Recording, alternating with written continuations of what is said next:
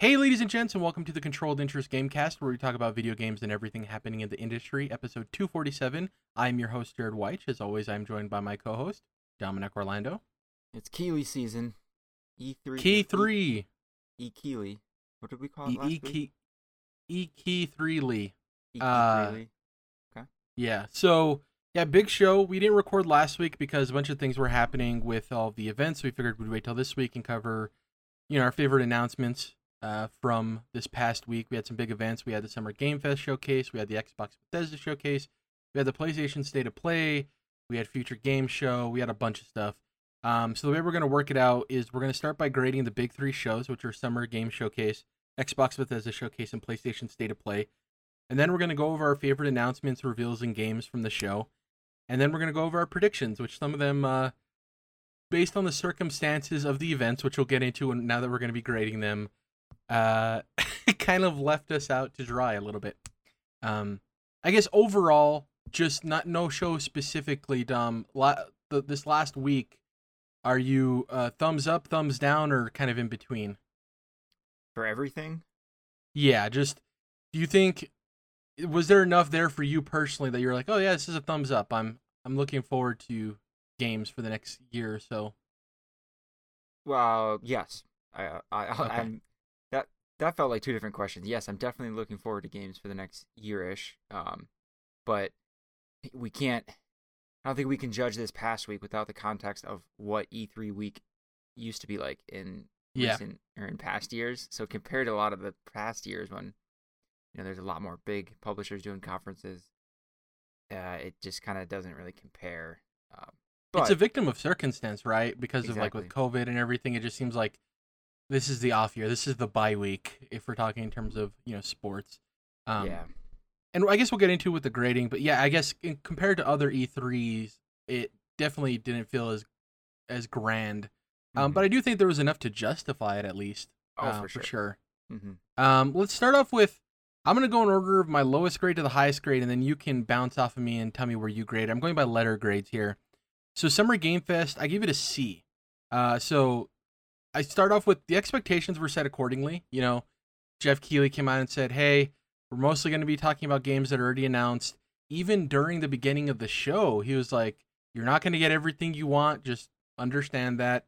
Um, but with that, even though expectations were set accordingly, uh, I think if they weren't set accordingly, this would have probably been a D for me, or maybe even an F. But because they were set accordingly, that bumps it up quite a bit. But the reason I knock it so much is that there weren't any big surprises. Um, obviously, The Last of Us Part One leaking before the show by PlayStation didn't help them at all. Uh, but even then, I think if that game wasn't leaked, sure, it would have been a neat surprise, but it I don't think it would have saved the show, you know? Um, and speaking of that, the other thing that kind of knocked it down a bit, uh, with, outside of not having any big surprises, is that as cool as, and we'll get to it later probably with one of us, as cool as the Naughty, blo- Naughty Dog block of announcements were, talking about, you know, the the remake and the show and what's coming next from Naughty Dog and even their multiplayer game, it still ended weird, right? It was like, we're fit. We talk for like fifteen minutes and then it's over. And there was nothing, no one more announcement or nothing after that. They didn't end with the trailer. Um, so it kind of ended on a dud as well. So I want to give it a C. I don't want to be too harsh in it because I do think for the circumstances of what was happening, it was a good show. But when compared to what Geoff Keighley has done in the past, Um, I don't think it was great. And the only reason for me that it gets a passing grade of a C is because he set the expectations. But just because you set the expectations doesn't mean it can't still be disappointing. Um, so that's so otherwise, Summer show, Game Fest Showcase for me. Because otherwise I could tell you, well, come watch the Dom's Game Showcase. There won't be any games. And I wouldn't disappoint you. My expectations were accurate, but you'd be like, well, why the hell am I here? yeah anyway. yeah What are your thoughts on Summer Game Fest? Did you are you closer to me, or where do you where would you grade it?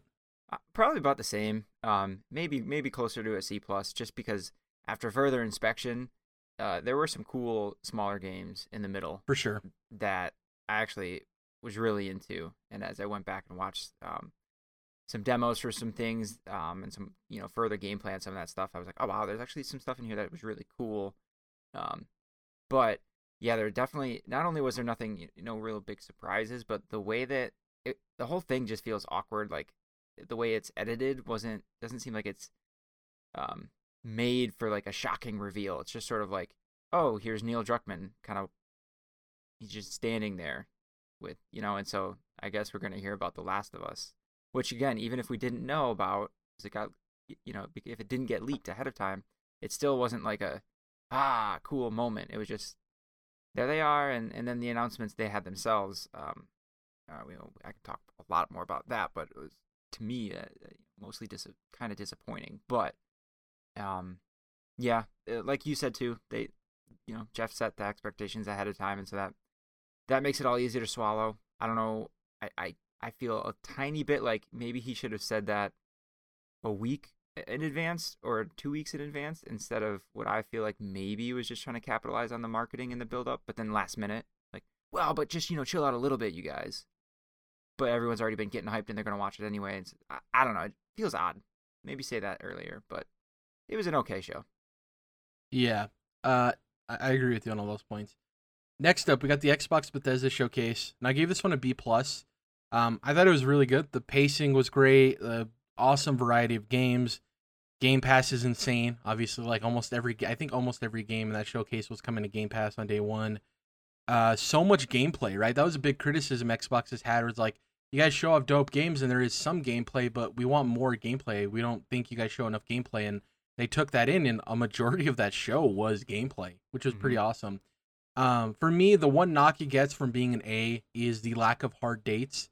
Um, a lot of it, even if it was like we would get like November twenty twenty-two or October twenty twenty-two, which is fine. But even then, it's like, well, if you're giving us a month, why not just give us like a date? Like, it's so yeah, weird. You might as well. Um, they have it picked out internally, almost certainly, if they have that month, right? Why not? Exactly. Uh, as uh, dope as Starfield was, which we'll get to obviously later. I do think they suffered the same thing as Summer Game Fest, where there wasn't any like one last thing, which I think would have really popped as well. Um, but it, overall, it was still a great show. Like I gave it a B plus. I think it was really good. Just a few minor knocks that would knock it down from that A tier. Um, but overall, I really enjoyed it. Uh, plenty of stuff. Um, I, for me, in terms of the highest percentage of games I'm interested in from a showcase, this one was probably it. Uh, I think also because it showed so much gameplay as well. So yeah, for me, the Xbox Bethesda Showcase, B plus. Yeah, I'm probably like a B. Um, this was a really good show. It, but it's the same thing. Like their past couple before this were even better. Right? So they, yeah. they they set the bar too high for themselves, which had Redfall and Starfield not been delayed and they were able to, well, we already had a Starfield date, but you know, had they been able to give a Redfall date of like, you know, September or something or October or something, if that would have bolstered it even more because you can kind of feel, kind of you can kind of feel where that was missing. They were counting on having, you know, that the Redfall date announcement probably at this show, which would have like gave it a little more splash. Because otherwise, yeah, there wasn't too much that was like big surprises in this one either. What they did show like was really, really good. Ton of gameplay, like you said. Although I, I will give them Persona uh, was kind of a cool surprise. And you know, I and Kojima. I mean, we knew about it because we oh, followed yeah. leaks and stuff, but Kojima was a pretty big surprise too. That's a good point. Um, and that was that, that's a weird one because like, all right, that's cool. Um, who knows what the heck this is going to be using yeah. xCloud but in, I, some, in some way. But that's it's cool for them to be able to show that off. They're like, yeah, guess who's working with us, you guys? Yeah, he's turned to the dark side, which is a pretty big thing in and of itself, him not being on a Sony stage, right, and being with Xbox mm-hmm. is kind of wild. I think the biggest surprises of the show were the structure in that they came out and said, we're only talking about games that are releasing in the next twelve months, um, which is huge, and we're showing a bunch of gameplay. I think those two things were the biggest surprises of the show. Um, but yeah, I, pretty good show. And then PlayStation State of Play is my highest graded. I have it as an A. Um, They showed off the R E four remake. They showed off Final Fantasy sixteen gameplay. They showed off Street Fighter six. I mean, all three of those games I'm not necessarily super interested in, but them having those reveals, that's what E three is all about. Uh, they showed off the Callisto Protocol for the first time. They they gave us a Stray release date and showed off extended gameplay for that. They announced Spider-Man coming to P C. Um, they showed off the Horizon V R game for P S V R two. It was a lot of good stuff. Um, Once again, I don't think there was anything crazy shocking. I think you can make an argument for R E four Remake even then. uh, but obviously with the rumors and stuff. But overall, it was a really well-paced show. They didn't spend too much time on V R. They got that out of the way at the top of the show. Um, and they also set expectations accordingly. Mm-hmm. But in that same breath, they delivered a lot of surprises. So for me, I think it's a solid A. Um, despite me not maybe being interested in everything they showed, I just think for the number of surprise, uh, not maybe not surprise, but reveals they had was really solid. Which going into this, Viewer told me, hey, Jerrad, do you think the State of Play is going to be the overall best constructed thing this week? I would probably said probably not. It'll probably be good, but I don't know if it could contend. Yeah. And it ended up being the best one. So yeah, I'm a little lower on it. I was I'm probably more like a B. Okay. There was just because Resident Evil four is really cool. That's obviously like important. I'm pretty sure they had gotten like every Resident Evil, you know, reveal the past like four games or something at Sony showcases. So it's kind of I think I feel like more more expected, and obviously we knew that game existed and was coming and, and all that kind of stuff. But we get a date, which is cool. Um, but I maybe I would be closer to an A had they kept The Last of Us within their showcase instead of you know putting That's that valid, on yeah. Summer Game Fest, and if it was uh, priced appropriately and packaged appropriately. Um, we can get into more of that at some point, but. Yeah, I think not. Even though like they did set expectations accordingly, again, I still think that's not having like a, a really good first party hit kind of pulls it down just a little bit to make it. You know, B is good, B is great, even right, like eighty some percent or whatever. Um, so it's still great. You know, a lot like um, I think Microsoft or Xbox had um more to show and more I was interested in too. Um, but Sony had like I don't know. Maybe the couple bigger titles. More marquee stuff. Yeah, Final Fantasy sixteen, um, which we talked about. Like, I'm not super impressed with it myself either, but that feels like a big deal. Resident Evil is a big deal. Street um, Fighter six, which is crazy that yep. it, it was revealed by PlayStation, but this one's coming to Xbox now, which is huge for that game because Street Fighter five was PlayStation exclusive, and it kind of hurt right. the community. Yeah, so, or even imagine if they had had um, some of the Final Fantasy stuff that got announced today. Yeah, in the Sony State of Play, that could have been something that really elevated it too. Like, you know, that remake part two in PlayStation only, like that would have been like, like knock your socks off. Like Sony, you know, that would have been like the Sony E three from, you know, twenty sixteen, seventeen, or eighteen, like some of those years when they were really great. But that's why I still say it was, it was, it was great, but still just a B. So really pretty good show. Yeah, it's kind of, it's one of those things where like if you go to well I, for Xbox. For Xbox, to me, it's like a well-reviewed buffet where you get to go. There's a little bit of everything. You get to try everything out. They they might not be the super like highest quality. Like you're not getting like you know elite level stuff, but you're probably gonna enjoy everything that's there. Whereas the PlayStation State of Play was more like a fancy restaurant where you A, take a chance on ordering the food, and B, you know it's gonna be smaller portions, but it's probably gonna be higher quality. You know what I mean? So you're like, oh, how do you weigh that? Are you actually having a better experience at that place? Are you having a worse experience in comparison to the buffet? So um but yeah, I think overall none of them were bad, um yeah but it not definitely not as as high on them as we've been in previous years. Now let's talk about our favorite announcements, reveals, and games. So the way it's going to work is I told Dom, hey, we're going to have three categories: Everywhere Else, Summer Games Fest, and the Xbox Bethesda Showcase. Write down up to five of your favorite things. So you could have only brought one for each of them, but no more maximum than five. I guess off the top, I'm going to say what my numbers are, and then we can go to your numbers too. So I only have one for Everywhere Else. Uh, and the only reason I did that is because I almost maxed out the other two. So I have four for Summer Game Fest, and I have five for Xbox. So I figured I'd pick out and pluck the one Everywhere Else announcement that I was the highest on, just so I can focus solely on that. What about you? Uh, I got about five for everything. So okay, awesome. Uh, so let's start with your Everywhere Else, since you have more than me. So, I mean, some of these we already talked about, since um, outside of Xbox and outside of Summer Game Fest, some of the Sony stuff we just talked about. Like, like I'm pretty excited for Resident Evil four. That's like two. The remake of two was really great. Three was, you know, a little bit less so, but still good. And seven and eight I really liked recently as well. So, looking back to the last time I played four was, I don't know, middle school, and I love the shit out of that game.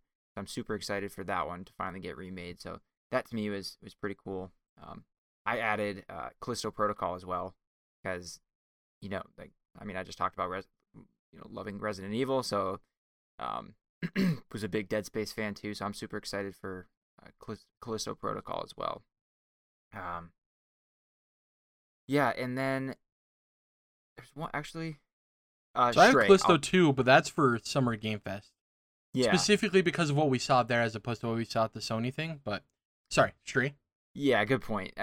Because I, I was at both, but but then Stray was another one that um, from Sony's where I'm actually a dog person, but I, I like cats enough, and I don't know. I think it's a cool idea to have a game where you play as a cat. I had questions early on of like, how deep can the gameplay be, or what's it going to be like? And I think it, I think it just the style that it's going for is really cool. And then I do like, as opposed to some other stuff Sony has done, has decided lately with their pricing and, and subscriptions and stuff like that. I do like that this is going to be a part of PlayStation Premium or Extra, whatever the whatever tier they put this in. Um, so they're taking a, like, the tiniest bit of the Xbox approach, and getting you know a game on release into one of their subscription services. Um, which I guess they've start they they started to do that a little bit with like Bugsnax and some other smaller titles, but this is the first one that like I don't know for me hit. So I'm I'm pretty pumped about that too. So I look forward to Stray.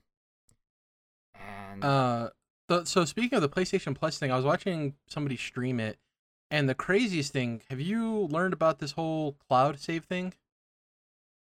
N- no. What is it? So say for instance you got the service and you wanted to play uh, God of War. Uh, through the service, like say you didn't own it for some reason, or you just wanted to, you know what I mean, and you go and load it up and you want to get your save, and you're like, well, you know, I uploaded my God of War save to the cloud, I should be able to pull it down. No, it's actually, you have to have a, it's a, a specific, you have to upload it again to a different cloud server for PlayStation Plus. That's weird. Yeah, instead of it just pulling from the cloud naturally, it's a separate thing, then you have to go in transferred to. Very odd. I mean, we've talked about the cloud technology on PlayStation, how it's not as seamless on Xbox where it just works, right? We've talked about our experiences of playing Halo on the P C and hey, there's my file from like eight years ago yeah. or whatever. um, yeah, just very odd stuff, but yeah. You know, it feels like similar to how they had problems with changing P S N names for so long. Where like, oh, yeah. I, I wonder if it's here. It's like they made some bad design choices, you know, earlier on with like the way the save files are formatted between P S four and P S five versions and weird and how they move from the cloud. And I don't know, it seems like well, they've found another way to handcuff themselves into like bad user experience with some of this stuff.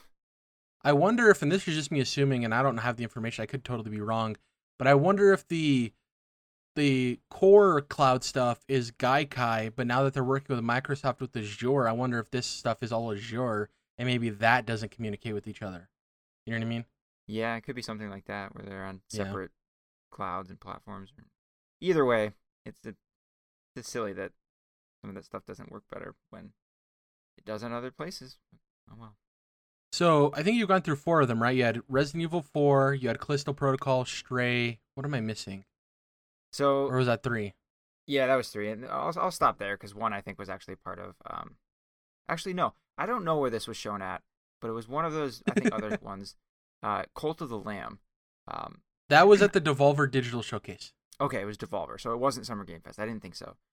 Yeah, this game looks so cool, and I watched some gameplay of it. I didn't see it get announced. I didn't watch that, you know, Devolver Showcase, but this game looks really cool. Really unique idea, the the, the art style, but as well as just the way it's it's like two D, but it's almost like Animal Crossing, where like the world is round and you can walk. I don't know how to explain it, but if you see the gameplay for it, it'll make more sense. It's like gyroscopic, I think is the term for it, maybe. Yeah, that makes sense. But it just looks really cool, and the the gameplay I watched was, I don't know, I was, I was pretty impressed, and I like its vibe and everything it's doing, so that was a cool one for me. I think that's coming to Game Pass, too. I mean, at this point, what isn't, really? But, uh, yeah, I'm, I don't have that one listed, but that game did catch my eye, too. I think when it was originally announced last year at Devolver Showcase, I was like, oh, this is awesome, and I think it was supposed oh. to come out between last year and this year, and then obviously with COVID and everything. Um, we know it. Brand new to me. Every trailer is brand new to somebody. So, uh, my one everywhere else, this was also at the Devolver Digital Showcase, The Plucky Squire. Oh, yeah. This game is one of the most impressive looking games I saw all week. This is an action-adventure game where you transition between two D and three D gaming experiences, very reminiscent of like Link Between Worlds or even Mario Odyssey. Um, incredible art style. Like it starts, the trailer starts and you're playing a top-down indie game on the pages of a children's book, and then he hops out and it's like you're in a Toy Story movie. It's really cool. It looks like nothing I've seen before. It really caught my eye, and I'm super excited for it. It's supposed to be coming out next year. Um, can't wait. That one looks sick as well. Oh, so many games. I... Yeah, so good. Uh, next up, we'll start with Summer Game Fest. We'll go back and forth on this one since you have, what, five and I have four, right? Yeah. Uh, actually, I wrote down, I think, even like six or seven, but I'm going to curate it a little as we go here. And if we, if we, uh, we'll go back and forth, but if we have the same thing, then we could just both talk about it. So yeah. I'm going to start off with Callisto Protocol because you had already mentioned it earlier. Uh, the difference between this and the State of Play is we saw raw gameplay, which I really liked. Mm-hmm. Uh, not only did we get a sense of some of the nor- uh, narrative storytelling with the holograms where it led to an actual dead body, which I thought was a cool, nice reveal. Um, we saw the severing of limbs, which looked really good. Obviously, these are from the creators of Dead Space. Um, but the detail in the severing was really good. Like you could see like bones jutting out of the side and everything. I'm like, uh, if, if someone were to like edit the sentences that you've just spoke and put it in a different context, it would look really bad. yeah, yeah. Out of context, I'd sound like I'm a serial killer or something. um, really cool dodge mechanic, which I liked. I didn't know was in this game. Uh, there was a stomp mechanic as well that looked straight out of Dead Space, which isn't surprising. Uh, the coolest thing, this also out of context and it sounds awful. Uh, some of the most brutal deaths. Like the trailer ends with him getting caught in like a grinder or something, and it just shreds his body apart. I love the uh the gun that they use, the grip gun I think it was called, where you can kind of grab enemies and throw them at stuff and they can mm-hmm. get destroyed by fans and moving objects. This just looks dope. Um obviously at the uh the end of June we're going to be going over our five most anticipated and compare those to what they were before all of this happened. And spoiler alert, Callisto Protocol might be at the top of the list, but it's definitely going to be in there. I think this is one of the best showing games all this week. Uh, the, we may have saw it numerous times, but every time there was a little bit something more to uh, grab our interest, and I'm super excited. I cannot wait for this game. Yeah, I know. Same here, man. Oof. Yeah, always with, like, that felt very Dead Space, too, with the, the um, the, like, the, the part of Dead Space where all the weapons were really unique and creative. Um, it felt like the same thing here with that. Yeah, that kind of push, that push gun thing was pretty cool. I think this is even more survival horror than Dead Space, though. Like, especially some of the scenes where you see him walking and he passes by like a corpse attached to the wall and it like blinks and looks at him. Like some of that stuff, and maybe I'm just not rem- remembering Dead Space as fondly, and maybe it's just that technology's gotten better, so the visual fidelity is making it even creepier. But I'm glad to see this return to, you know, horror roots. So can't wait. Uh, what's your first one? Um, I'm gonna throw one out that I. that I it was just really weird, and but as I watched more gameplay, I'm like, this is this is cool as hell. Called Metal Hellsinger. Uh, oh yeah, it f- feels like very much oh, taking a lot from the recent Doom games, but more emphasis on the music. It's more like a rhythm game, or like as you you know you're really first person, really fast, going through this hell type world and just killing demons, like melee attacks and guns and. If you do it like w- to the beat, like if each bullet or each slash, you know, is to the beat, you kind of like get certain combos chained and start powering up and all that sort of stuff. And then as you do it too, like to the beat, the music starts to kick in more. And I don't know, it just, it's really like mesmerizing. Even just, I was just watching someone play, and I, there's a demo too. So I downloaded the demo. I haven't touched it yet, but um, I look forward to that because it, It looks like it doesn't look look visually as good as, as Doom. You know, it feels like a tiny bit lower budget, and I think it's even like a uh, you know, not a full price game either. But this was uh, a really cool twist on, on the Doom games, and I don't know. I just I thought it looks really well. The like fact that they hired all of those like talented vocalists to make original music for it is super sick. Yeah, and yeah, to your point, something I didn't notice is the better your combos are, the more layered the song becomes. Right. So it starts out very simple, and then it becomes more and more layered until when you're like at maximum combo, that's when the vocalist comes in and starts singing, and you start just getting, oh, it looks so cool. Yeah. Uh, you want to go next? Or you want me to go? Um, Let's see. Actually, you know, I got I got a thread here. You talked about Doom. Uh, this they announced it by saying Mick Gordon is composing this game, and if you're not familiar with Mick Gordon, he's the one who did all of the music for Doom, Doom Eternal, and the Wolfenstein games. Um, obviously, seems like id Software and him had a falling out recently after Wolfenstein two. We had that in the news, obviously, of them like not maybe working together again. Um, but obviously, super talented. He's from Australia. Uh, Routine is the game that he was unveiled with, and that's uh, on my list too. A- First-person sci-fi horror game, so I didn't know this, but everyone's like, oh, wow, Routine popped up again. I was like, oh, this is like a re-reveal? This game was originally revealed in two thousand twelve, Dom. Whoa. And then it disappeared, uh, development turmoil, all that stuff, and now it's back with a new publisher, and it looks really dope. I think that's one thing where maybe some people were lower on the Summer Game Fest showcase if they weren't into sci-fi horror, because that was definitely the genre of the show. There was maybe like four or five games. I doubt neither either of us will talk about the one with Troy Baker and uh, the voice actor uh, that did Arthur Morgan in Red Dead two. His name's escaping me. Um, yeah, I don't remember either. But they announced a game called uh, Fort Solace, where they just talked about the game. We didn't really see too much of it, but that was also another sci-fi horror game. Routine looks cool. It's creepy. Um, I think it has parts of Five Nights at Freddy's in a good way. I know whenever anybody brings up that game, it, it people are like, "Ah, I grew up that weird kid game." Um, but the robots are very creepy. They have weird mouths. Um, this to me seems more like a true survival stealth horror game, where you kind of maybe want to avoid a lot of the stuff you come across, as opposed to Callisto Protocol, where you have a gun and you're probably gonna be fighting them. Though this one, you have a gun, but it's unclear what the gun does. It looks more like a stapler or like a analyzer than an actual like firearm. Yeah, I was thinking um, it looked almost like a camera or something. Yeah, true. Ooh, that'd be creepy if like you aim it at things and they stop moving, but w- the moment you move it away, they can move. That'd be pretty creepy. Mm. Um, but this game looks cool. I think the visual fidelity was surprising. Uh, there's a part where you're walking down these broken escalators and like the light breaks and hits the wall, oh, and the yeah. The uh, it, it's just so good. It caught me by surprise. I'm super excited for it. You said it's on your list too, so what caught yeah. your eye about Routine? The the vibe of it was just is quiet. There wasn't like ominous music. It was just quiet. And then yeah, you hear that that light break or whatever, and then it's just like oh. But then it the mood it set was just so it's just so scary and like just just by like there's just nothing. And visually, it looked so incredible. Like probably one of the best looking bits of gameplay you'll ever see. Visually, but I don't know the way the lighting. I don't know. I just thought it just looked really, really fancy. That's all I can say. Um, but yeah, same thing as as a bunch of the other games I've talked about. Like I, I like horror, man. Like scared the shit out of me, and I'm a fan. Apparently, that sounds weird, but I, I totally wouldn't be worried if this was a smaller scope game too, where it's like a, maybe a three to four hour experience, and maybe it's Mm-hmm. not a full price game, because I'd be down for that as well. Just like you said, uh, or as the kids say on TikTok these days, the vibes were immaculate, you know, just from the beginning to the end, which is weird that they, they started by promoting Mick Gordon, because to your point, it was very quiet and somber. It wasn't like action packed, which you'd expect him being attached to for it to be. And it wasn't that. So maybe be, be, just maybe his experience with sound design in general is why they asked him to be a part of it. Maybe just not the uh, high tempo stuff. Um, Yeah, what's your next one?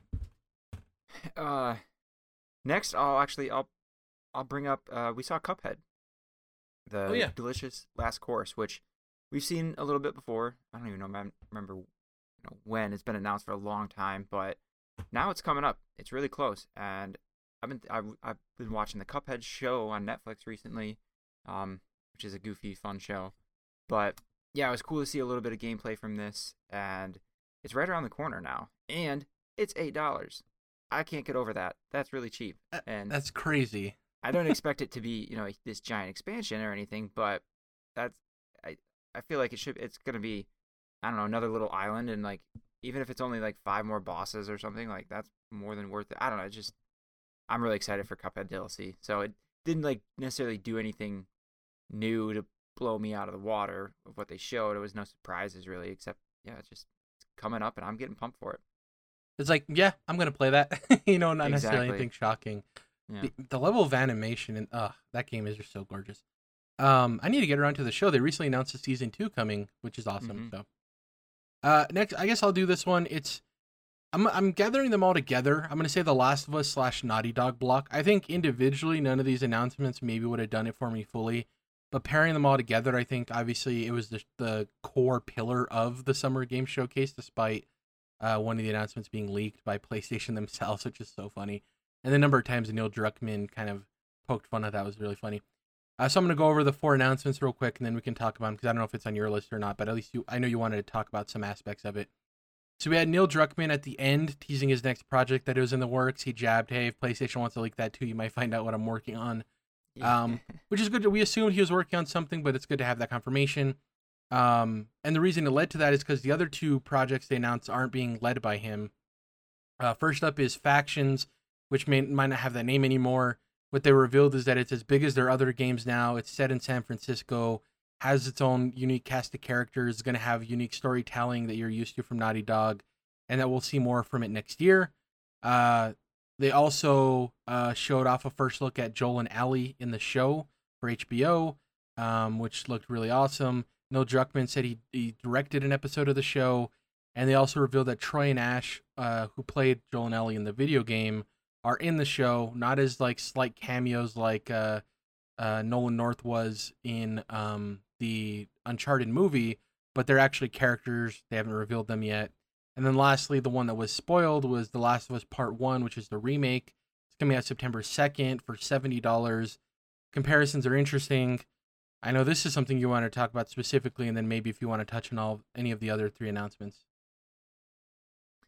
Yeah. So the show, that's cool to get an update on that, and really to emphasize that how much Neil has been involved, right? I think that's where some shows based on video games maybe lose it a little bit, uh, the farther yeah. they get away from. Well, his claim that this will be the most authentic video game adaptation ever, like he said that, exactly. Which is pretty bold. Yeah, like I think I think he gets that. Um, he gets like people's typical concerns when shows and movies are made off games. So, um. Hopefully it lives up to that. I'm super excited for that show. Like, oh, it's then more so after what, um, how Neil described it at, uh, at, at Summer Game Fest too.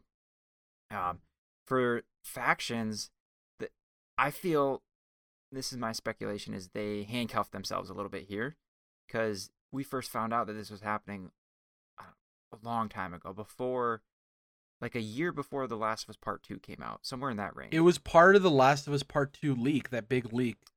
Yeah, that came oh, out. Yeah, so it was a part of a leak then. Okay, so it might not be self-inflicted, but they eventually had to, you know, before The Last of Us Part Two came out, they had to say, yeah, the multiplayer's not coming with this because, uh, you know, it's it's big and it can't be a part of this. Um, it's not ready, right?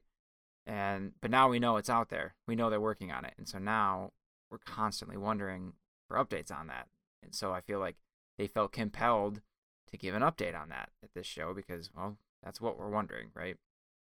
But they just didn't really have anything to, to tell us a couple details that it's big, uh, you know, and it's going to be its own game, and, and you know, there'll be story with it too. But like to just show one concept, one piece of concept art, I don't, I don't know. I, just, I feel like they didn't even want to do this, but they felt like they had to to just talk about it, just to give an update, because it's, I don't know. I want to see it. Like I want to see it. I don't want to see it one. I don't know. One piece of concept art at a show like this, it's like, don't even, like, tweet that. I don't know. Anyway, doesn't matter that much because the, the remake was kind of, I, I don't know, um, the, the, the big piece here, and it looks incredible. Like, I think from what we saw, uh, even though it wasn't very much either, uh, they justified its existence, I think, because that's the, that was the question. Like, they, they just remastered it on P S four a couple years ago, so, like, how... You know, just do we really need this? And yeah, it's a little, a little bit self-indulgent because they're like, well, it's The Last of Us. This is the greatest game of all time, so we can remake it every five years if we want. And people, you know what I mean? Um, so I think there's a little bit of that, but it does look really good. They, I feel like they really put in the work to make it look better. But I just, it shouldn't cost seventy dollars. It just shouldn't. I don't, I, you know, I don't care. It just shouldn't. It's, I was hoping that maybe, you know, it would be seventy dollars if it came with the new multiplayer mode kind of a thing. Or at but least pack in Last of Us Part two. Something, right? But not only, they don't even have, the at, at launch, The Last of Us one did have multiplayer, right? And it was great. Yeah. And so this remake is now more than the original game and without the multiplayer. huh? I just, I don't know. I, it just rubs me the wrong way. I, I, I'm not into it. Um, and I, so I'm personally, and I and I'm, I'm biting the bullet, and I'm not gonna buy this game until it's on sale for like fifty bucks or whatever. I certainly will, because I do want to play it, but I feel like I can certainly wait if it's, you know, because it strictly is a visual upgrade, right?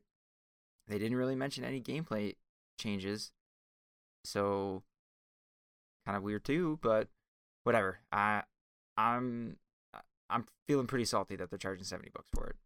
Um, Out of but, principle, I ain't buying it either. Um, yeah. What I what I did want to say though is with Factions, I think the one thing people maybe aren't bringing up, and uh, you know, obviously I have faith in Naughty Dog; they're world-class developers.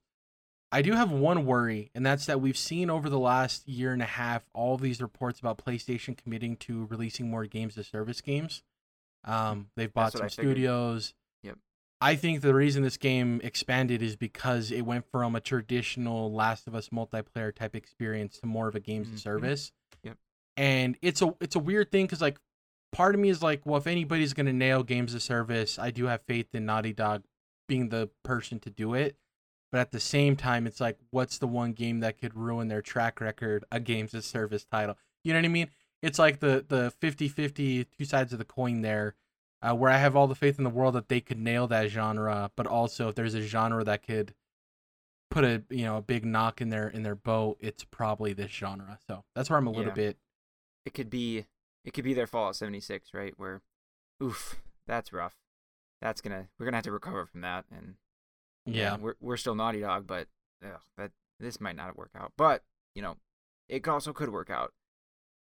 But I feel like there's, it's so hard for a games as service game to like be reviewed critically really well. That almost never happens. Usually, like well, just like we never see first person shooters win Game of the Year. It's just like yeah, some genres aren't set up to be critically acclaimed. Yeah, and so I wonder. I just I'm really curious how it's gonna go. But I think you're probably right. Because like it, it's not just gonna be Factions, like a couple multiplayer modes where you're, you know, four v four or whatever, different things like like a competitive playlist, like that kind of thing. It's gotta be, gotta be substantial the way that they've talked about it. Um, I think the setting should be cool though, like having it in San Francisco. Oh, for sure. Um, should be neat. But yeah, I think you're probably onto something with games as a service and like a continual thing, um, that they want to do. My other worry is Druckmann clearly removing himself from this of like, I'm working on a project and somebody else is working on this. And not to say that Druckmann is the only person at Naughty Dog that can lead a team and make it successful, but I would have the most confidence in him leading it, if that makes sense. You know what I mean? Mm-hmm. Um, so that's a little worrisome too. And yeah, for them working on it for so long and we only see concept art is really weird. Really weird. Yeah. I don't know. The whole thing was And just maybe all... that's part of them being afraid to show it at all too when they want the highlight to be on the remake. I don't know. Very weird. Yeah. It was just, and it, the whole thing just was like a, it's a tinge of underwhelming. Like, I don't know. I wanted more out of all that, and it just kind of came out like, bleh. Even though the who's game to say looks so good, the remake. Who's to say, because that Last of Us Part One stuff leaked really early in the day. Who's to say if maybe Naughty Dog didn't throw Geoff a bone and like, okay, we have this concept art we can provide for the presentation and make maybe it. No, I don't think the show thing was last minute, but I do think the multiplayer thing could have been thrown in there in the ninth hour of like, yeah, we yeah, can maybe. talk about our multiplayer project, but we only have a piece of concept art we can show. And Geoff's like, that's good enough. You know, mm-hmm. It felt like one of those type of things. I don't even know if Neil Druckmann would have wanted to talk about him working on the next project either. That might have been like a lot of it seemed like favors for Geoff in a way. You know what I mean? Which isn't a yeah. bad thing necessarily, but it didn't seem like a true like Naughty Dog. Oh, here's all of this stuff. Because very rarely, I, when's the last time they just came out and like teased the game with a piece of concept art? We usually, at the very least, get like a tone trailer that may maybe not show characters, but like you get the music, you get like some imagery, some environmental storytelling, then you get like a Firefly sign or like. For this to yeah. just be a piece of concept art is very weird. Very odd. Anyway, uh, what's your next one? Um, so there was also a game called Witchfire. Which oh re-reveal really yep yeah I don't know the whole deal on it, but the gameplay looked pretty cool. It kind of looked like a like a Destiny meets Dishonored kind of a thing almost. So from the team that uh developed Bulletstorm. Okay okay But yeah, it was um, first-person shooter, but also with some kind of, some types of, I don't know, magic things going on in the offhand. And I don't know, the setting looked really cool. It was very, I'm not even sure how to describe it. I, I want to say like steampunkish things going on. I don't even know. It just was pretty unique, and the gameplay looked um, like like tight and fun, and that's why I think of Destiny with it. So I want to see more about it still. Um, there there might be more details that I just haven't read a blog post about yet, but that trailer, that gameplay that um that was in this show looked pretty cool, and I was interested in it. So it looked like very arcadey, combo-driven first-person like combat. Mm-hmm. Honestly, it really felt like, you know, uh, Metal Hellsing without the rhythm part of it. It kind of moved the same way. It seems like yeah. if you control both those games, they kind of move the same way in a good way. Um, it looks fun. Uh, I do think they need to show off a little bit more of the narrative of the game, because it was a little weird yeah. of like, oh, you're staring at this portal, you're killing some demons, like what's the hook here? Um, but it did look cool. I, a good re-reveal for a game we saw a while back, and it kind of went dark. I didn't know that that was revealed earlier either. Goodness. Yeah, it was a very. It was like a. There was no shooting in the initial trailer. It was like somebody walking through like an old cathedral, and it was in black and white. It was maybe like two or three years ago at a Game Awards. Um, hmm. This is the first time we've seen it in a while. Uh, my last one for Summer Game Fest is the Call of Duty Modern Warfare two extensive gameplay demo oh, okay. of the opening mission. I mean, say what you will about uh, Call of Duty, but like their games are always high quality. The last higher viewed Call of Duty was the Modern Warfare uh, reimagining. This is probably going to fall in line with that. What we do know about this game is it's also going to be the next, the only Call of Duty for the next two years, which is kind of crazy if rumors are to be true yeah. about there not being a Call of Duty next year. Um, this looked incredible. These demos always look incredible. Call of Duty, one of the craziest things that, that really says people know how high quality your game is, is you can watch one of these these gameplay demos, Dom, and you, they shoot the gun, and you know what the feedback on shooting that gun feels like. Uh, mm-hmm. Just because Call of Duty is so unique with that, and you know exactly how it feels shooting those weapons. Um, the dynamic physics uh, were really cool that they talked about, where you're on this uh, ship in like this uh, hurricane, and the water is dynamically moving the boat, which then dynamically moves the cover that you're going through. So it can like okay, yeah. shift, and you're left open to get shot, or enemies are left open to get shot. So it really adds this like dynamic element to the mission structure. So, you know, the, the mission isn't going to change drastically every time you replay it, but your experience experience might be slightly different than somebody else, or even your second time through it. It looked really good. Um, it's still in a weird moral place for me with Activision to get excited for their games in some places, but I am a Modern Warfare guy. I loved the reimagining, the narrative of it. I'm probably going to end up getting this uh, to play through that as well. Um, yeah, it just really showed really well. Yeah, I'm, I've been pretty checked out on Call of Duty the last few years, even more than usual. But uh, yeah, I'll be curious to see what they... I'm really curious to see what they do after this. Like you mentioned, um, skipping a year. Be curious, and then, you know, as they get... Um, you know, pushed under Microsoft and things. I'll be curious to see what what might change with that franchise going forward. But glad this showed well. Yeah. How do you, how many more do you have for Summer Game Fest? Um, I'll only mention one more thing quick, which they had a, a launch trailer for The Quarry, which since that trailer was revealed, uh, the game also released, and I've already played through it once. So it's kind of a a weird thing that we don't. That doesn't usually happen. I mean, sometimes there's shadow drops or things like that, but um, yeah, the trailer's cool. The game was cool. I can even like tell you all about it at this point. Well, I mean, at least on the, some of the endings I got, but yeah, I'm still waiting to play it. I might, I, w- I probably won't be able to get it this month, uh, budgetary reasons, but I'm definitely, I want to at least play it before Halloween. So, mm. and then hopefully it's sooner than that. And then eventually I want us to do a spoiler cast talking about it, because I know how much you enjoy these types of games.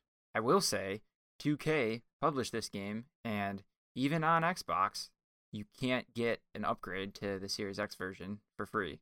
They explicitly charge, you know, the extra ten dollars. So, like, I think it's one of, Weird. like, only, I don't know, two or three Series X games that are like that. And obviously, it's the same on PlayStation.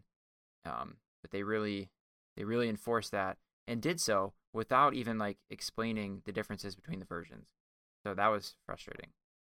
Good for me to know now. Yeah, so keep an eye out for that. Um, yeah, it might not be my my assumption is like the difference between the versions is, is going to be very minimal. Maybe it's like a higher resolution and that's it. Um, because there's PlayStation, there isn't really like video settings or anything like that. So I don't know what, the, whatever. But the game is still really cool. So that's actually a good uh place to end with Summer Game Fest, because the game I'm going to talk about first for Xbox, it has a connection to The Quarry, and that's High on Life. And you might be wondering, how do these two games have a connection?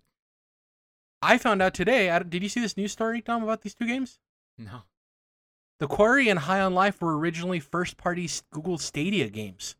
Google Stadia was funding these games, and then uh. Google trimmed all of the funding for Google Stadia, and they these two games had to find new publishers. The Quarry went to two K, and uh, I uh-huh. forget who's publishing High on Life. But yeah, there were originally two first-party Stadia games, which is wild. Wow. That's yeah. fascinating. So, High on Life. This is from Squanch Games, who made Trover Saves the Universe. This is probably my favorite game of the entire Xbox Bethesda Showcase. I love... So, I'm a huge Rick and Morty fan. I love Justin Roiland. I love his sense of humor. I... was always interested in playing Trover Saves the Universe, which is a V R game. Then they made a non-V R version. Uh, I didn't. A, I did not expect this game to show up. B, I did not expect this game to come out this year, so that was a surprise. Um, the concept of it is that, obviously, it's very much Rick and Morty humor. You play as a human who uses alien guns, uh, which the, each of the guns are characters, and they're voiced by different people. Um, and aliens basically come to Earth, and they basically... smoke humans as if they're drugs. So you're trying to stop this drug cartel that basically traffics humans as actual living drugs. It's wacky. It's insane. If you know Rick and Morty or anything Justin Roiland, uh, it's very much that sense of humor. Um, it's coming out this October, which is awesome. Launching an Xbox Game Pass, which is even cooler. I cannot wait for this game. Uh, I'm so excited about it. Yeah, this one. Um, I've not. I've not seen a single episode of Rick and Morty. Not even hardly a clip. So I think maybe I need to like give this game a little closer look. Um, because I, at first glance, I was like, well, that's just a little too weird for me, but maybe there's some, uh, maybe I need to like give it a better chance. Um, but yeah, it's certainly, certainly different. Yeah. And that, you know, I think this year we had a conversation talking about funny games, and how come there's not many more like comedic video games, right? Yeah, talking about and, Psychonauts and stuff. Yeah, exactly. Um, and you know, if anybody's going to deliver it, hopefully it's Squanch Games. And yeah, I was super surprised it showed up. Wasn't expecting this, and uh, really enjoyed it. What's your first one?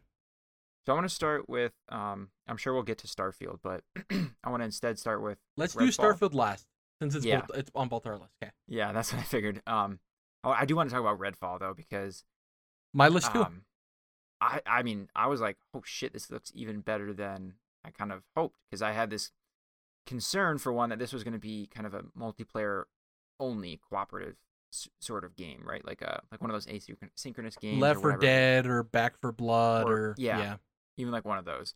But even in the trailer they showed, it emphasized, like, yeah, play alone. And that was a... It looked like the gameplay kind of reflected that to me. It didn't look like a Left four Dead where... is highly dependent upon other people. Probably there's thirty ki- enemies on the screen, right? Regardless yeah. if you're by yourself or people. Yeah, I get, I totally get that. Yeah, it looked like, uh, it looked a lot like Deathloop actually. If you're playing Deathloop, you know, super fast paced, shooting everyone, not not taking the stealthy route, right? And that was kind of what like what got me the most interested and why I was so into it, was because playing Deathloop, I felt more incentivized to play stealthy and kind of go slow and be creative and do different stuff. Only like in some moments that, you know, when shit hits the fan, that like I'm jumping around and using abilities and throwing people. But I, it always felt like kind like similar to to Dishonored, where like it felt a little bit bad to do that, to like play overly aggressive in Deathloop and Dishonored, uh, and obviously both Arcane games too. Um, but in this, it kind of feels like that's the design. It's just that like you're just running around like a madman, just killing these crazy vampires, um, and it, it's like fast and colorful, and I don't know, everything about it just kind of, I was just super into. I was like, dang, this is this looks sick. Like I'm excited for this now, um, much more than before. Like I said before, I was a little hesitant. So I've seen some people kind of like not as impressed with it, and I, I'm like, I don't. Oh, there's plenty that. of that about the Xbox show. We'll get to that later at Starfield right. too. It's just, yeah, I don't, I I don't know. Do you great. even like video games anymore at this point? Um, the cool thing too is they revealed the character classes, which we kind of had a, a small understanding of, but seeing like, oh, okay, there's the sniper, there's the engineer, there's yeah. the magic user. What was it? Uh, the intellect with student debt or something like that was their subtitle. It was really something like that. It was really funny. Um, yeah, I do like that. It definitely feels like a game you can play by yourself, but they also incentivize teamwork of the girls' elevator where you can like help your teammate get to a second uh, level. But even single player, you could use that for yourself to get up to a place in stealth way. Um, speaking of Starf- uh, Redfall, it was kind of weird that Deathloop wasn't here. We know it's coming out this fall oh, for yeah. Xbox Game Pass, but like I wonder if part of the exclusive deal is that they can't market it until it's actually available for it. You know what I mean? Um, maybe. Which that's, is kind of weird. That's really... Cutting the knee, cutting you off at the kneecaps. All right. I mean, we've seen how it's worked with Final Fantasy, which we won't talk about today, but like that whole thing of like Crisis Core coming to Xbox, but not the remake. It doesn't make any damn sense. Um, I'll go next since we both had Starfield. You know, we're sitting here wondering, when are we going to get to the trailer for Playdead's next Astronaut game? I haven't seen that forever. When is that appearing? Somerville. That's supposed to come out this year. When is that launching? It's supposed to be launching an Xbox Game Pass. Haven't seen that in a bit.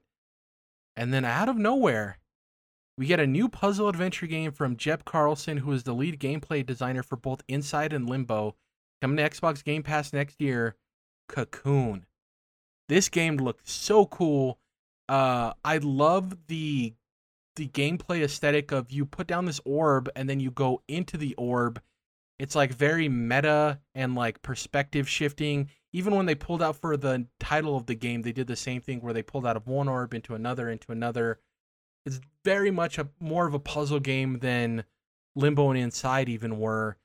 I love the aesthetic. Um, I love the sound design in this game. Like you could very much hear the glass, uh, like shards and the metal and these like plates that look like computer processors that you were standing on. Um, the pathing that you have to create with this little object.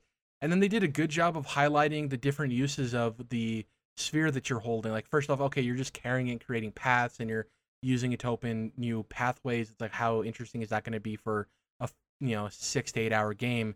And they show you using it to fly or using it to pull objects. And it seems like, obviously, since this person, Carlson, was the lead gameplay designer for Inside and Limbo, they know what they're doing. And I'm very confident that this game will build on its own gameplay systems and mechanics and deliver something that's super enjoyable throughout. And I hope it's as weird and um, personal as both Inside and Limbo were. And I'm super excited for it. And like I said, it joins Somerville and Playdead's next game is that little cluster of Playdead developers that are creating some dope indies I can't wait to play. Yeah, this one looked really unique and cool too. Um, I left it off my list just because that...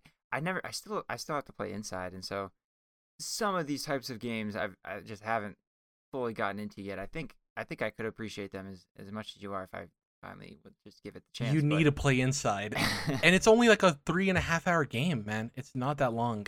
So good. Yeah, it's on the shame list, but maybe one day.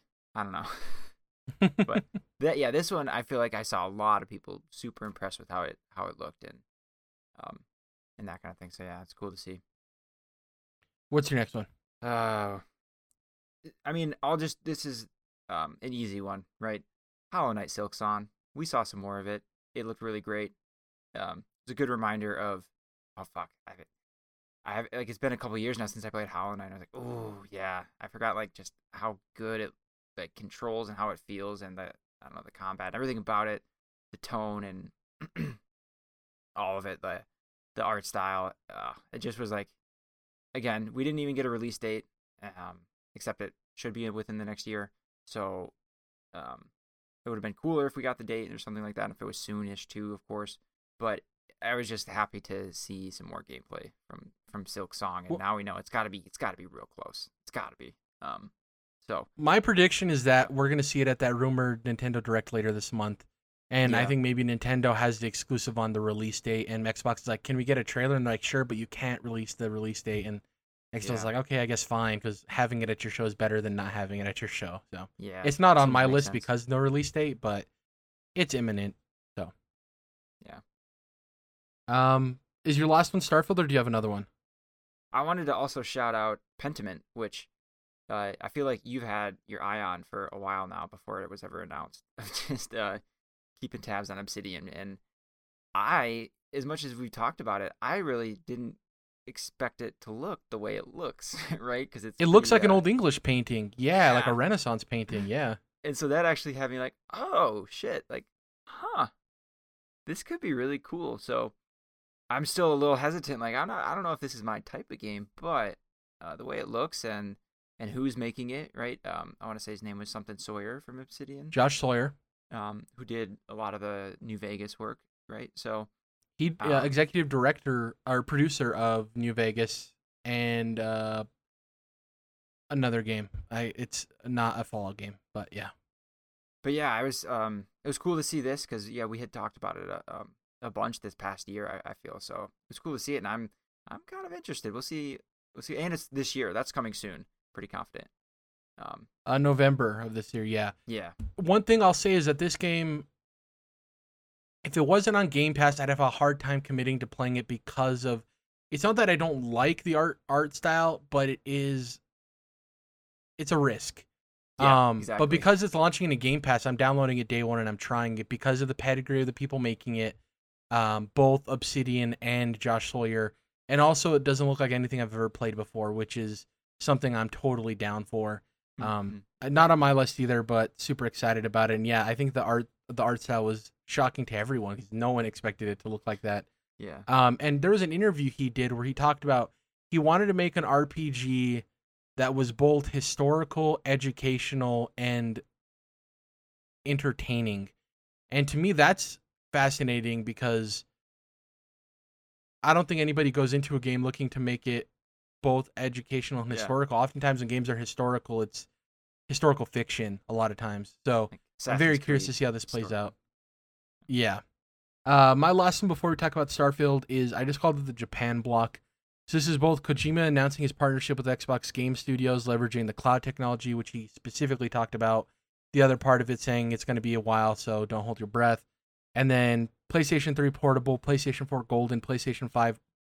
I kept saying PlayStation. Yeah. Persona three Portable, Persona four Golden, Persona five Royal coming to Xbox Game Pass. It's finally happening. Persona five Royal. October twenty-first, that's when I'm playing Persona. I cannot wait. Um, people were like, Persona's never coming to Xbox.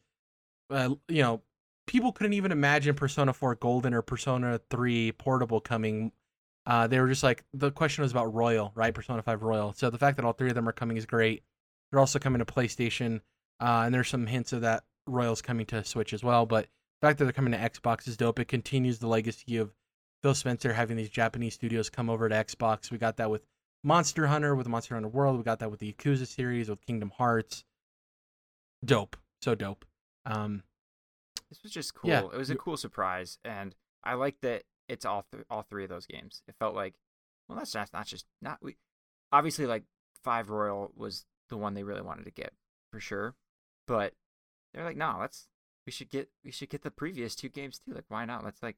Let's go all out, just like they did with like Yakuza, like you mentioned, and some other uh, Japanese franchises. So I'm so happy that um, more people will get to play Persona five Royal. It's it's so good. And more people will, not only is it obviously coming to a new platform where lots of people are, but it's coming to Game Pass where a lot of people will try it who likely would not have otherwise, you know, because it's um, uh, more of a, a different genre than probably a lot of Xbox I- players are used to, right?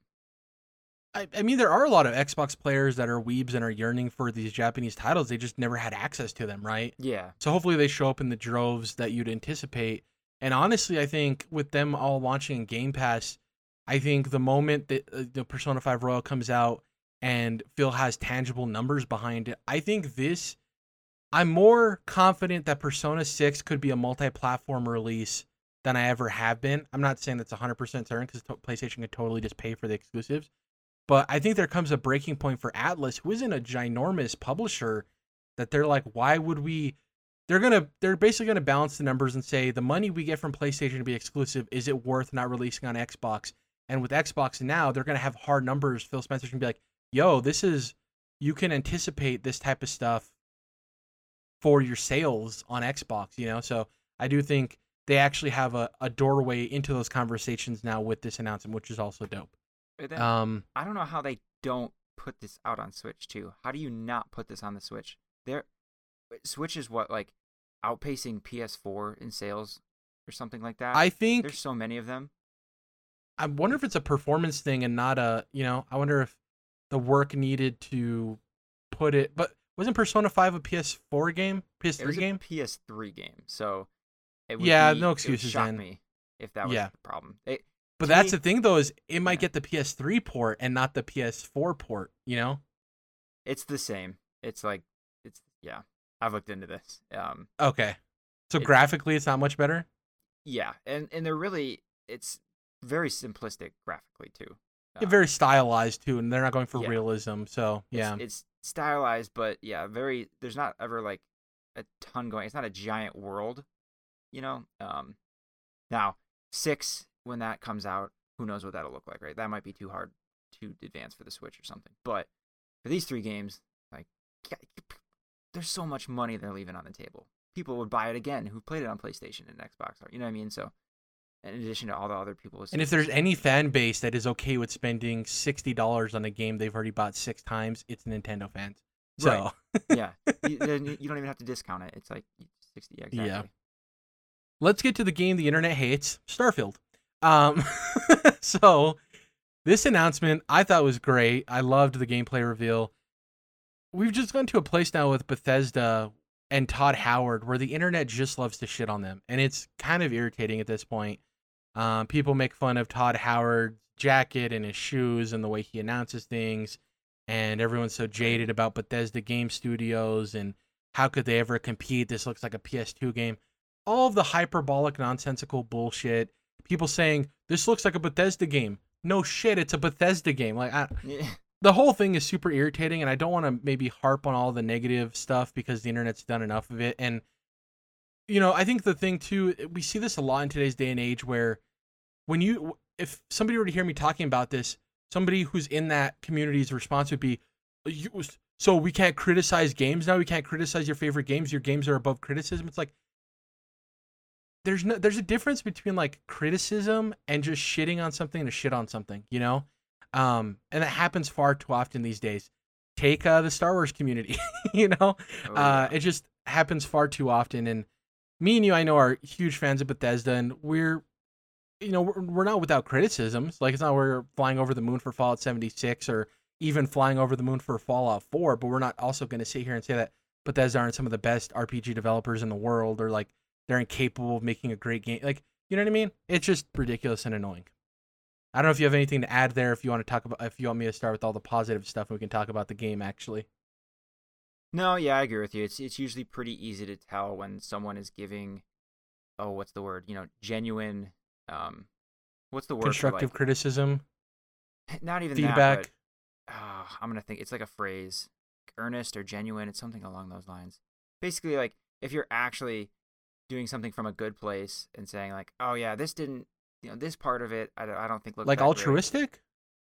Great. No, I'm gonna. Th- it's used in politics a lot. Um, I'm gonna like good faith.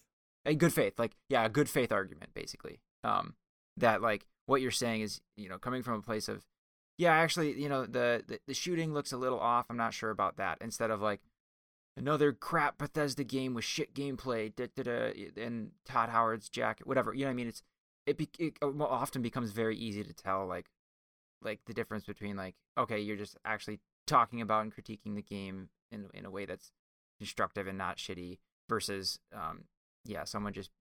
Effectively you're being a troll at that point when it's when it's something other than that, right? So you can they usually tell on themselves these days, but I'm with you. Um but this I don't know, I think this game looks great. Um so if, if you real quick, I want to say yeah. real quick. It was compa- the problem is it was compounded by two things. One, it was the fa- the response to Fallout seventy-six, which in a lot of parts was justified. I totally get that. But I do think people trusted way more in C D Projekt Red than they ever have Bethesda. and Cyberpunk doing what it did, yeah, I think a lot of people that are carry that attitude are like, well, if C D Projekt Red can't deliver on their promises, why should we ever expect Bethesda to? It's you know what I mean? It's cynicism. That type of thing. Yeah. Yeah. Um, which is a bummer. But yeah, I want to get to the positive stuff. Uh, you can go ahead. I, I cut you off. What were you going to say? I mean, to me, um, the like the first, like the biggest takeaway I have from, from the trailer they showed, which was long, tons of gameplay, was you could really feel that this is a, a world. It's all about what they're trying to show off is a world that they're created or worlds, right?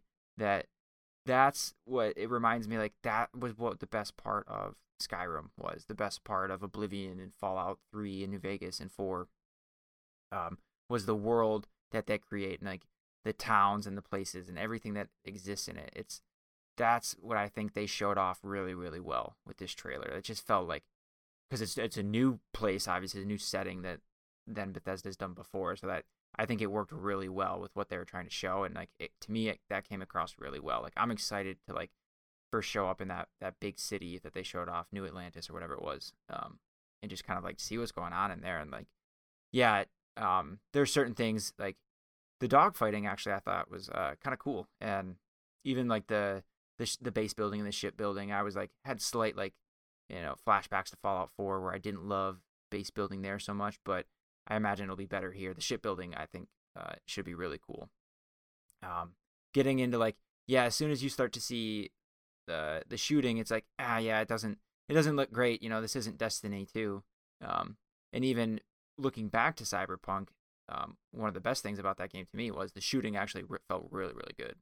Um, so that was one thing I thought I had going for it really well. The melee in that game was trash, but um, the the shooting felt really nice and like. In Starfield, it just didn't quite look up to par. We'll see how it is when it comes out. But, um, I mean, think back to Fallout four and Skyrim again. How does the, the the combat in Skyrim compare to, you know, other games that came out alongside it? It's just not as good. Like, we had, like, Kingdoms of Amalur and, and Dragon's Dogma and other R P Gs that came out around the same time. And Dark Souls came out at the same time as, as Skyrim with much, much better combat, right? Just objectively, I feel. Which is an oxymoron.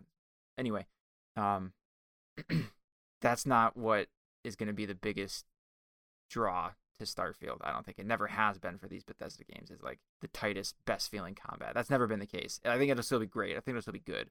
Um, I think it'll still be better than serviceable, even, right? Um, so to, to I don't want to dwell on that too much, right? Because like to me, it was like, oof, this just looks like a cool world, and I just want to. Just just be there, you know, and just hang out in, in these different planets. It's a, stuff, it so. feels immersive. Yeah. yeah, like one of the criticisms, uh, which I think was in good faith, but I also think wrong, in my opinion, and Jeff Grubb from uh, GamesBeat and now Giant Bomb even talked about this, is people were talking about, and we'll get to the Thousand Planets thing, but people are like, well, if everything isn't handcrafted, you know, there's going to be slow parts to the game. I don't want to play a game that's slow. And Jeff Grubb was basically like, do you not understand pacing? Like, you're not always going to have action, action, action, because that doesn't deliver a good experience. Like, if you're looking for that, don't play a R P G. Go play a shooter. Yeah, go play Doom. Yeah. Like, you just don't understand the game you're getting into. I think part of that, too, is with the shooting is like, yeah, sure, you put uh, Doom Eternal next to Starfield, and there's going to be a clear right. difference in the quality of yeah. shooting. But the point of Bethesda games aren't the combat, necessarily. And I'm not giving them a pass. I'm not saying, like, oh, they can be shit and it's okay, because, like, to your point, I think it's going to be better than serviceable, but that's not the strength of the game, and that's not what's going to keep you for fifty, sixty hours. Mm-hmm. Uh, I made some notes here. So the first uh, pair of notes I made were the improvements specifically for Bethesda Game Studios. So not comparing it to other people, but to themselves. I think the shooting mechanics were improved. Uh, like you said, they're not great, but I think from what we've seen from Bethesda, I think it is an improvement, for sure, from Fallout games. In my opinion, anyways, I thought it looked improved. Uh, the visual fidelity, which they're using a new engine, so that's kind of a given. And then, um, despite the glossy eyes and that one lady having a little bit of a cross eye, I do think the facial animations were fantastic. Especially that one, like, hermit-looking guy that they talk yep. to later that's standing next to the artifact. I think people mm-hmm. too much were like, oh, why are the eyes so glossy, and not seeing how high quality the facial animations were. I think I thought they were fantastic. I was really surprised, because that's a big criticism for Bethesda games, too, is, like, the dead face. And sure, some of the dead eyes are still there to some extent, um, but I do think the facial animations were really, really good. Um, yeah, it's next... an interesting thing. Like I can like I've been viewing it lately as um, like certain games um as they become a series, they kind of like expand into other genres, right? And like yeah. where you come from is kind of can be limiting in certain ways, right? So like Bethesda's R P Gs come from like a more R P G like roots or whatever, right? Where like like the first couple Elder Scrolls games are super stiff and like and all that kind of stuff, but it wasn't that wasn't even a thought, right? It was it wasn't about that in the slightest. And so now like it's evolving, it's getting better, but if you come if you compared to like a a a Naughty Dog game where it is all about the cinematics and the animations, the facial features and all that stuff and the the dialogue and like how it feels real when people are interacting and all that, um, you know, that's it's just that's where it comes from. So they might like a Naughty yeah. Dog game might branch out into like a bigger R P G, and then you're probably going to see it struggle in some of those things compared to a Bethesda R P G, who like that's where their roots are. And so that's kind of how I view some of that stuff. Like it's sometimes it makes sense to compare that to itself. So Bethesda games to past Bethesda games, in which compare this to Fallout four. Fallout seventy-six, it looks a thousand times better. The animations, it uh, so much stuff like just looks way better, even if it's not up to par with, you know, Last of Us Part Two, right? Um, well, and that's the thing too is I think there's a problem with with a certain sect of the gaming community where cinematic storytelling is the only storytelling that there should be, and I like yeah. wholeheartedly disagree with that. Like, obviously, playing Red Dead or, or Last of Us is a very special cinematic experience, but I do. Get immersed in the storytelling of an R P G like Fallout or even now Starfield. Like, it's different, and it doesn't mean it's lesser than. They're going for different things, and they do, to your point, yeah, have different roots. And even through development, they're trying to, they have different objectives of what they're trying to accomplish, you know? Yeah. So, um, the other thing, uh, my next line is, uh, I thought the, the U I looked clean and very sci-fi, which is mm-hmm. really good. Um, you know, Bethesda usually nails the, the U I of their games, so that's not a problem. The crafting the crafting system sounded really interesting. Uh, I hope it's as deep as they explained it to be, which I would assume it will be. Let me use all those scraps I pick up, put them to good use. Um, the outposts, yeah, like, I was higher on the outposts in Fallout four than I think a lot of people were. Not that I loved them, but I, I, I wasn't against them as many other people were. This seems to be more refined, um, and I do think, I like the idea of, he even mentioned, you're gonna, you can hire people to... um sustain it for you and grow crops and find materials. And I do think that because of what happened with Fallout seventy-six, I wonder if their core philosophy for Starfield was take the stuff we do good and the stuff we do okay and make it all better and work on it. I don't know if this is going to be innovative in terms of things for Bethesda trying different things, but I do think it might be innovative in them taking the things they've done before and making them much better, if that makes sense. Yeah. I wonder if Outposts is one of those things. The jetpack looked cool. Give me a jetpack in any sci-fi game, I'm down. Uh, I wonder how that's going to work with upgrading. Like, can you, by uh, crafting stuff and making your jetpack better, do you get, you know, sustained altitude? Can you, like, different stuff like that? I wonder how that's going to work. Even on the U I, there was, like, an oxygen meter. So I wonder if, depending on what planet you land on, that's going to affect how you're able to explore it, which we'll get to the planets later. Good point. Yeah. And then last up, you can build your own ship, which is really cool. It's modular. I love the way you can do that. I wonder if you can pick set designs for the inside or if it's just the outside of the parts and they're kind of set in their own design. Uh, the space dogfights were a surprise. I don't know if anybody saw that coming. Yeah. I highly doubt that. Uh, they looked fun. Uh, you won't be able to travel uh, interplanetary with your ship. That was kind of confirmed from Todd Howard, which I'm fine with. I don't need that. If that, you know, because... creating a system like that could take away from other aspects of the game they can work on. I'm totally fine with them not having interplanetary space travel. Uh, how do you feel about that? Yeah, when he explained it, it made sense of the time between, you know, being in space and then landing on the planet was not fun. Basically, there was nothing. It was just kind of felt like wasted time when they when they tried to design it that way, and so they just kind of cut it out. And I, that makes sense to me. I trust that judgment, right? Um, I'm not necessarily trying to like have a spaceship landing simulator um, through the atmosphere or something if it's not going to be fun. Right? So exactly. I think that makes sense.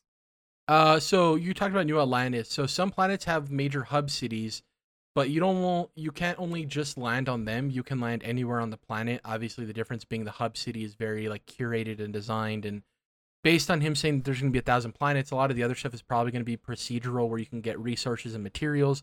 Not saying that there won't be random events on those planets that'll be interesting and engaging and dynamic, um, but there's going to be a clear difference between the designed stuff and the procedurally generated stuff. Uh, this was a huge point of contention with people online of like, a thousand planets, what's the point?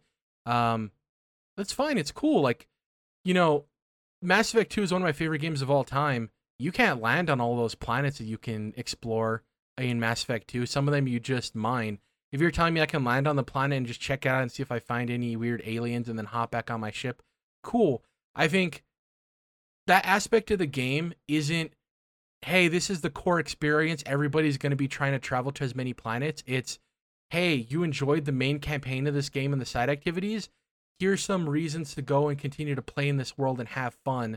Also, it justifies expansions in the future where they can add stuff too. But I do think it's one of those things where, similar to Elden Ring, the optional bosses are optional. They're there if you're engaging and loving in the game, and you can do as much as you want or as little as you want.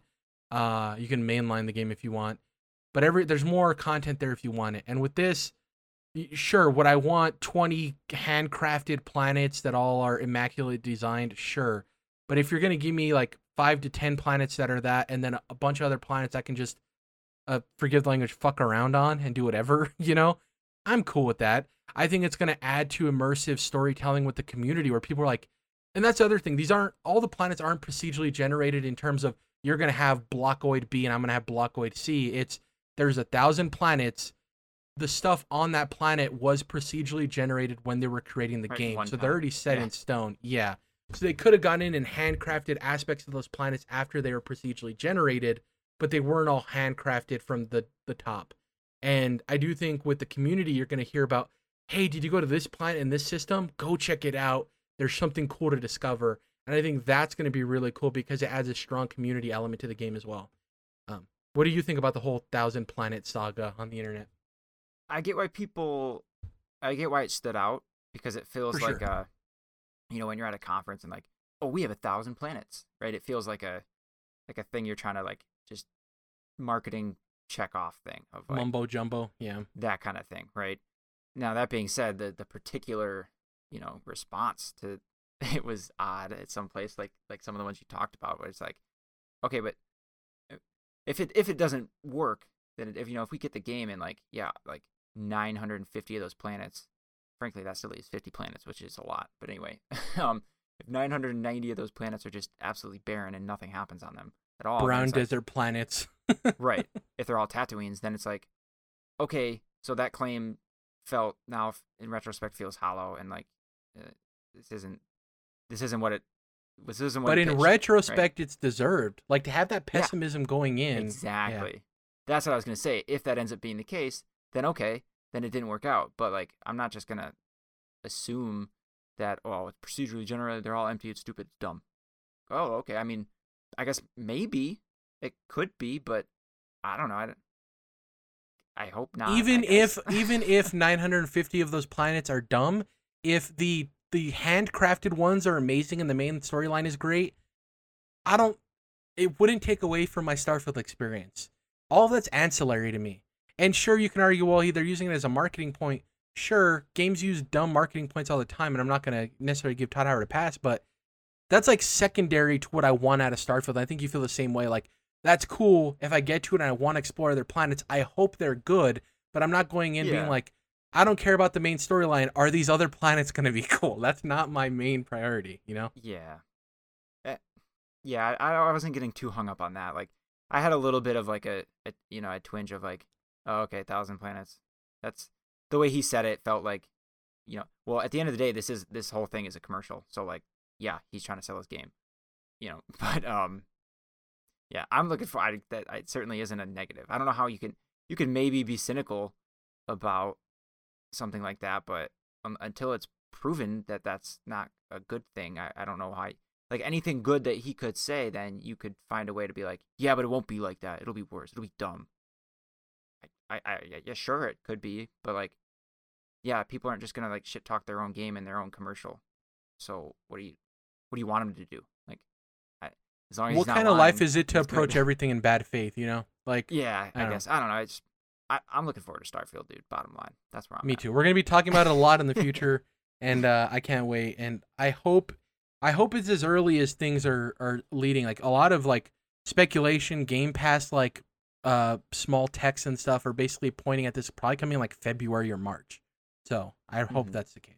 That'd Let's get cool. to these predictions real quick before we close out. We'll talk about what we've been playing next week. Kind of ran a little long talking about all of this stuff. Uh, so I'll go through my predictions first. Indie games. I said by the end of June we'll have release dates for Teenage Mutant Ninja Turtles: Shredder's Revenge. That's happened. So that's good.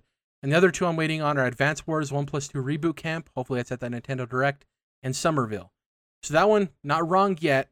One for three. Let's see what happens. The second one I got wrong. Hollow Knight: Silksong remains dormant. I told you when I made this prediction, I'm either going to be happy or I'm going to be right. I'm happy, so I'm fine with not getting that. Bet against uh, your next up, exactly. Next up, release date predictions. Uh, The Last of Us remake gets revealed, so I get half a point for this one. But I said November twenty twenty-two. I was just off, so I only get half a yeah. point. Pretty good though. Uh, pretty, I mean, that's good. Yeah, because who knows? We didn't expect PlayStation to be involved at all. We didn't know. I, well, at least Last of Us. Uh, next up, this one, Still Has Time, Saints Row and Gotham Knights are both delayed. Who knows? Could still happen.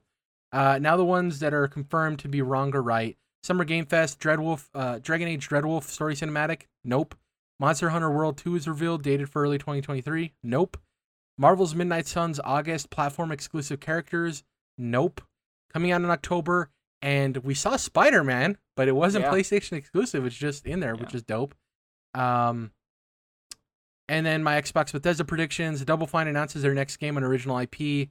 This got hurt by the twelve-month caveat. Didn't happen. Uh, this one I got half a point. The first half was wrong. At least two remakes, remasters. No GoldenEye, which was weird. Uh, but the second part I said, and Persona comes to Xbox. Got it. So that's half a point. Well done. And then, so I have one point total. And the last one, gameplay revealed four. And I got three of the five right. I got Redfall, Starfield, Forza Motorsport, no Hellblade two, and no Avowed. Once we heard the twelve-month caveat, I was like, for sure we're yeah. not seeing Avowed. Yeah. Hellblade two was a bit like, uh, Maybe. I could have seen that in the next twelve months. But yeah, so I got that one wrong as well. Now yours. Indie game predictions. Star Wars game developed by an indie studio we know. Nope. Uh, not happened yet anyways. There's still time. That Nintendo Direct maybe. Second one, Legend of Zelda game made by non-Nintendo studio. Also possible that Direct.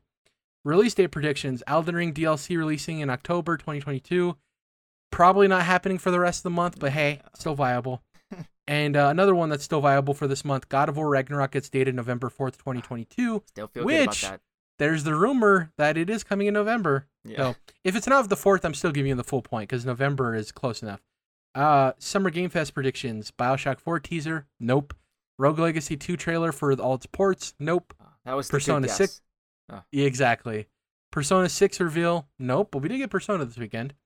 And uh, Xbox Bethesda predictions. Trailer shown for Fable, gameplay shown, twelve-month caveat, kind of screwed you there. Obsidian yeah. reveals Fallout New Vegas sequel, different city, twelve-month caveat, screwed you there. Ubisoft Star Wars non-Jedi game, twelve-month caveat, screwed you there as well.